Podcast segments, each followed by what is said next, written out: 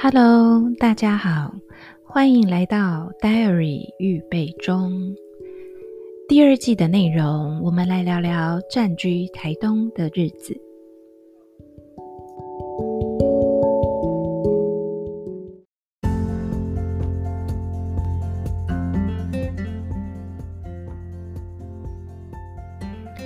距离上一次录音好像已经一个多月了。所以，呃，再回来准备要录音的时候，像现在的我就还是会有一点不知所措。那，嗯、今天这一集呢，我们来聊一聊这一个寒假到底在忙些什么。所以，原本我以为我应该会有时间进行录音，或者是，嗯、有一些新的尝试，就没有想到回到台北，然后以及接下来经过过年。说哇，完全没有呃没有机会录音，或者是说有机会，可是可能都要忙别的事情，那就一直搁置这件事。那呃，我们先来讲一讲，就是关于我们怎么回，就是我们回回台北。那我们其实是一月二十三那一天回台北的。那那一天呢，我们。原本那时候我们就在想说，哎、我们要走走东部回去，还是走西半部回去？那因为东部其实我们没有真的自己开车走过，所以后来保险起见，觉得说啊，那还是回到西半部，然后走高速公路会比较安心一点，就是以免说卡在山路里头哦。那嗯。回去的过程，我们大概就是大概两点多，因为我们那天还有一个聚会，就我们中午大概聚会完以后，然后我们两点多开始从台东市区一路往南，然后一样走南回，然后回到屏东往高雄，然后再呃一路往台北。所以其实这一趟，那因为我们其实并不赶，所以就是走走停停。像我老公那时候回到屏东的时候，他就一直印象说旁边有一个嗯恐龙，就是有我我不知道大家那我不确定那边是哪边枋寮吗还是哪里，反正就是有几只恐龙在那里。然后老公说：“哎、欸，这边我要停下来。”然后就带我女儿就去跟恐龙拍照。那那几只恐龙其实做的还蛮蛮像的，好像曾经是一个小型的呃游乐园吧。但总之，他现在就是在路边，然后他们去拍完照，然后呢再上车，然后我们再慢慢地这样开，然后大概六点多、六七点的时候在古坑吃个晚餐，然后我们大概九点多回到台北。其实一路上算顺的，只是说真的坐也觉得坐了蛮久的车子。回到台北之后，当然就又要开始收行李。然后整理有的没的一堆。那我们什么时候离开台北的呢？我们在二月十号的时候又重新的再整理了要带回台东的东西。只是二月十号的离离开台北，我们就是不是马上回台东，因为二月十号是小年夜嘛。那我们要嗯、回台中，我要去当媳妇，所以回台中要过年。那但我们的预呃预设的路径就是台中过年，然后再回娘家，就是回我高雄，然后高雄这边也结束，待了几天以后，我们才回到台东。也因此呢，我们不会再有机会回台北。那我们想要带回台东的东西，也就必须在二月十号这一天全部都要搬上车。那台北的家当然一样，就是全部都要收拾好。呃，就是所有的电啊，或是该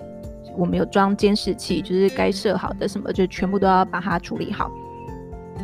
那，嗯、只是我觉得，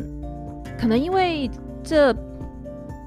从去年暑假，然后到今年，就是这半年多以来，我觉得每一次的迁移都会是蛮大的一个工程。因为有时候就会怕说啊，我今天漏带了什么东西，或是我想要带什么，那所以每一次就是要整理行李的时候，我其实都会很烦，因为感觉你就是又要把一个一个家里面你要带的家当，然后又要带走。然后你知道，其实这个样子的搬家，因为你不会回，所以譬如说你冰箱如果没有吃完的东西，你要么就是前一天晚上，或是前一天赶快全部该煮的，比如说菜啊、蛋啊这种不能够久放的，或是你也不好携带，就是上车的，那就要赶快都把它清一清。然后冷冻的，如果嗯还能够继续冷冻，那就冰在台北，或者是说那就是嗯就是带着。带着走，然后去到下一个点再冰。尤其是我们没有办法马上回到台东，比如说先冰台中啊，然后再冰高雄，然后再回台东之类。所以就是面临到一个真正那种大迁徙的时候，其实冰箱要净空，然后或者是有很多就是也该带走的，就觉得啊，好像食物类的就也也一定要。所以每一次搬家要收行李的时候，我真的都会觉得很烦躁。那尤其是又要带衣服，然后或者是有没有什么要替换的？那接下来已经台东这边应该是要迈入到了嗯比较夏天的气气候，那么嗯衣服又要再换，然后或者是我女儿有一些衣服已经穿不下了，又要再替换，又在什么？哦，我觉得真的是还蛮烦躁的。虽然说车子可以载着走，但是嗯。我跟我老公的习惯都会是，嗯，把它装妥当，然后或者是说可以节省空间，然后为最高原则这样。那嗯，只是说还好，每一次我虽然觉得很烦，但我就是一直把要带的东西一直丢行李箱，或是放在我们要待整理的区域，然后我老公就会开始就是，嗯。我呃，就是开始把他那些东西，就是好好的塞到我们的行李箱，或是用另外的袋子。我呃，他其实是非常会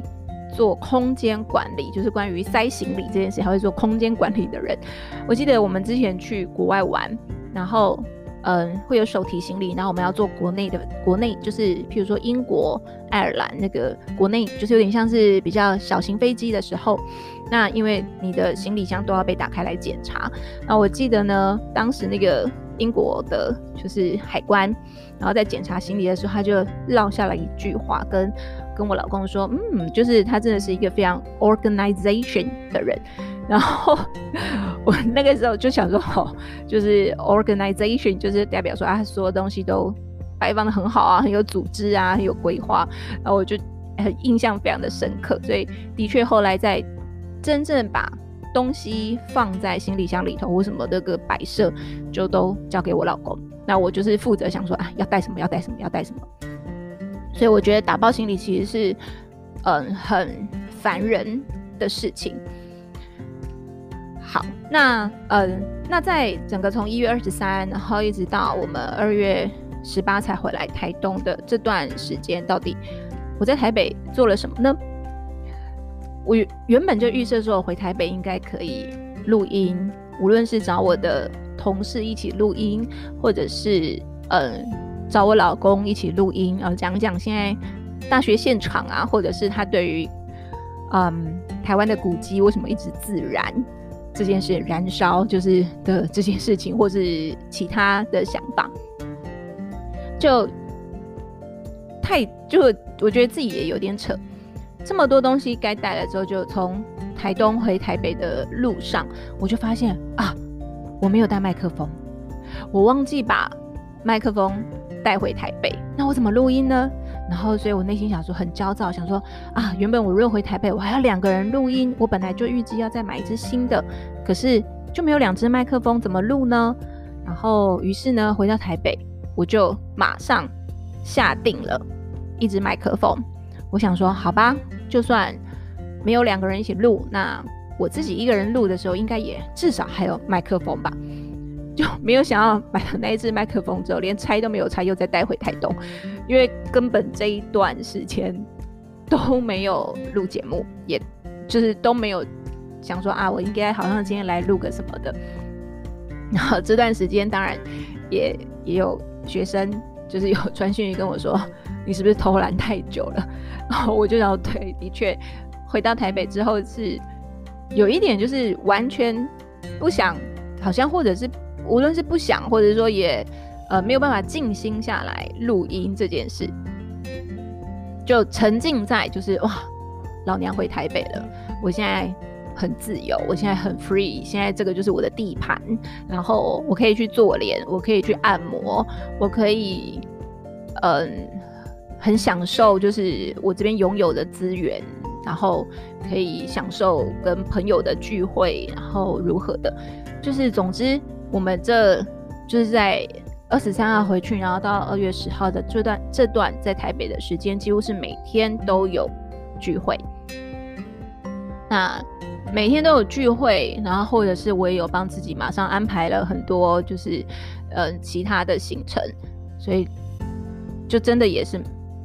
没有什么 没有什么想要再面对录音这件事。然后后来就想说啊，好啦，反正那就回来台东等。我女儿去上学了之后，我应该就比较会有自己的时间，那再来进行录音。那这段时间，其实，在寒假我，嗯，就是利用了这这这个部分，那我看了几部剧。那看了，当然就是最这一阵子最有名的就是《驱魔面馆》，就大家一直很推，尽管有人说，哎、到了。好像是十一集吧，第十还十一集之后，那个剧本因为换了一个编剧，然后所以有点不太相同，但还是把它看完了。然后另外也当然也看了《亚森罗平》。一开始的时候，其实《亚森罗平》这一部剧，我看到它上映的时候，那因为只看到封面，然后又看到亚森罗平，那其实内心就有点有点挣扎。那时候我的挣扎是因为我觉得，嗯。当然，我觉得这也跟因为呃美国，当然我们说这一部这一部剧其实是法国的啊，嗯、我只是在讲的是这一阵子，或者是从去年美国发生了关于就是有黑人被警察白人警察就是就是殴打致死的这个事件以后，就整个那个社会的氛围就变成好像只要是黑人就会是政治正确的这种角度。所以后来我们可能会看到，呃，英国我们说英国的电影或是电视剧，美国电视剧会开始就是明明这应该是传统，我想是不是说现在一定要呃就是所谓的族群平等这件事，我讲是传统当中可能这些就应该只是白人的历史设定，那可能现在就是重新再演绎的戏剧就会加入黑人的角色。那这些黑人的角色不再是在剧里面演所谓的奴隶，所以他可能会跟史实上面会有一些颠覆。那仿佛现在所有的影片、所有的呃角色设定都一定要有黑人，好像仿佛才会符合现在的啊，你们没有歧视黑人的这个这个观念。所以当我看到我以前小时候所读过的亚森罗平，然后呢，就是那个头像 icon 就是出现的是黑人的时候，我就想说，哈，难难道就是法国电影也现在也吹起了政治正确，然后所以亚森罗平也变成黑人来演吗？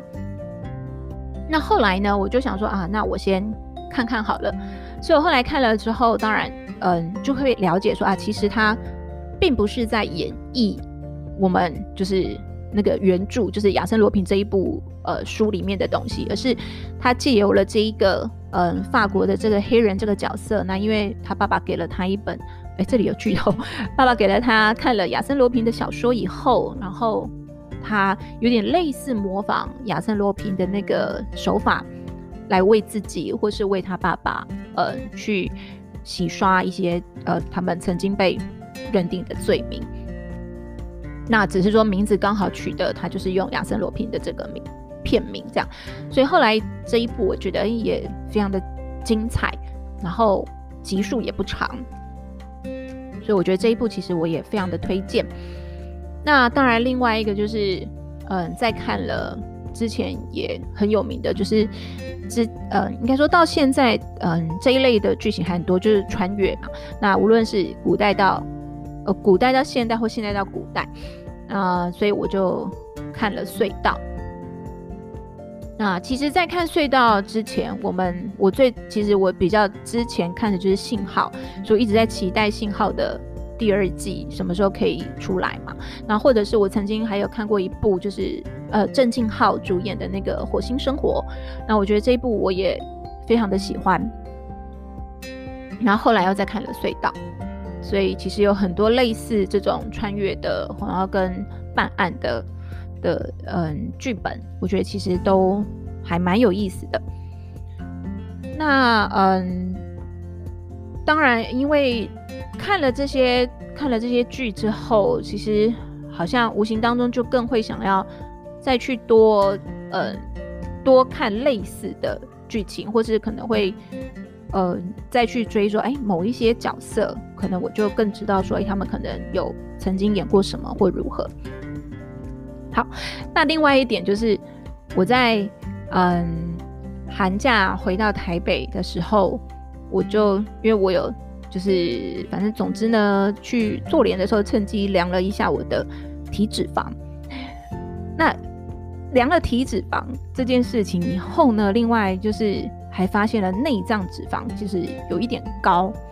那内脏脂肪很高的话，当然就是除了运动量不够，然后还有可能是酒精或是淀粉哦，精致淀粉比较多导致的。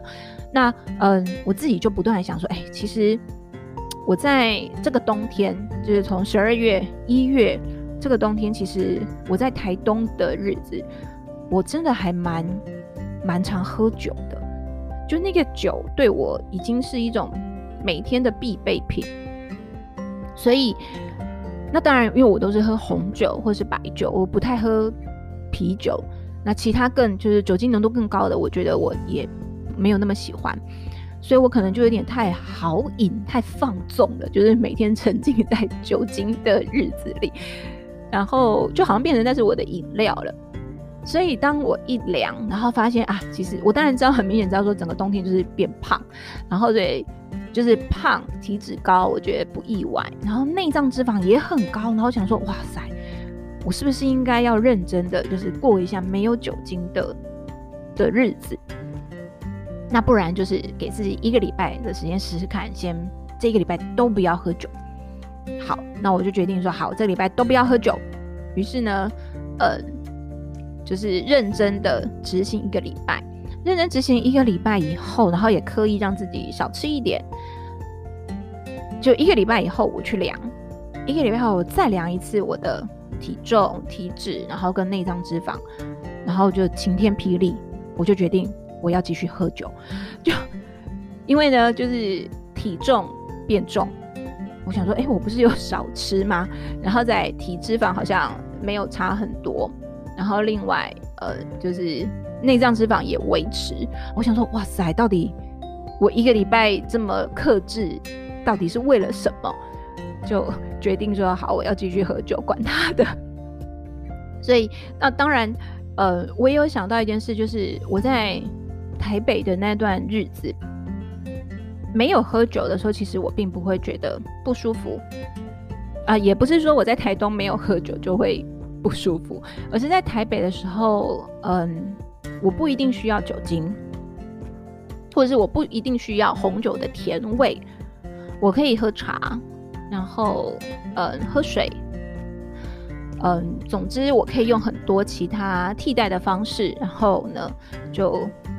嗯就是让我可以不需要有酒精，呃就是酒类的东西。那嗯当然接下来过年期间，因为回台中回高雄，其实也。也没有一定说需要喝酒的状况，因为我们如果回到呃，就是回台中或是回高雄，其实会喝酒大概还是只有我跟我老公，就是可能其他家人其实也并没有，所以我好像也不觉得一定需要喝酒。那我正在想说，嗯，我应该可以克制自己，或是战胜自己这样子的一个，嗯、就是需要酒精的。一种状态的时候，二月十八一回来台东，我开始收行李，然后忙或什么时候，我当天晚上就开始喝酒了。我觉得我需要酒精来安慰一下自己，但我不是很确定说，嗯，